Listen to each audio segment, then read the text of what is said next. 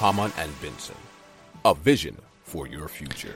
Scotland based AWS Ocean Energy said the average amount of energy its device was able to capture during a period of moderate wave conditions was more than 10 kilowatts, while it also recorded peaks of 80 kilowatts.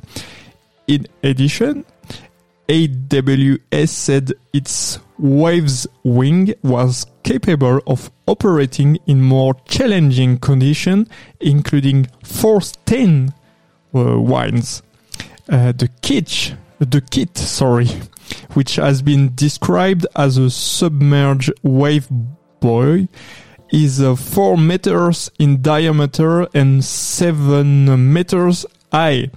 The Waveswing AWS Ocean Energy explains responds to changes in underwater water pressure caused by pacing waves and converts the resulting motion into electricity via a direct drive generator.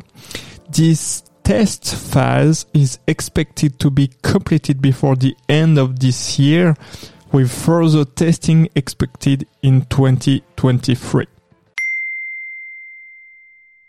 Hamann and Benson has launched the first public impact index to evaluate companies on their positive impact on our society.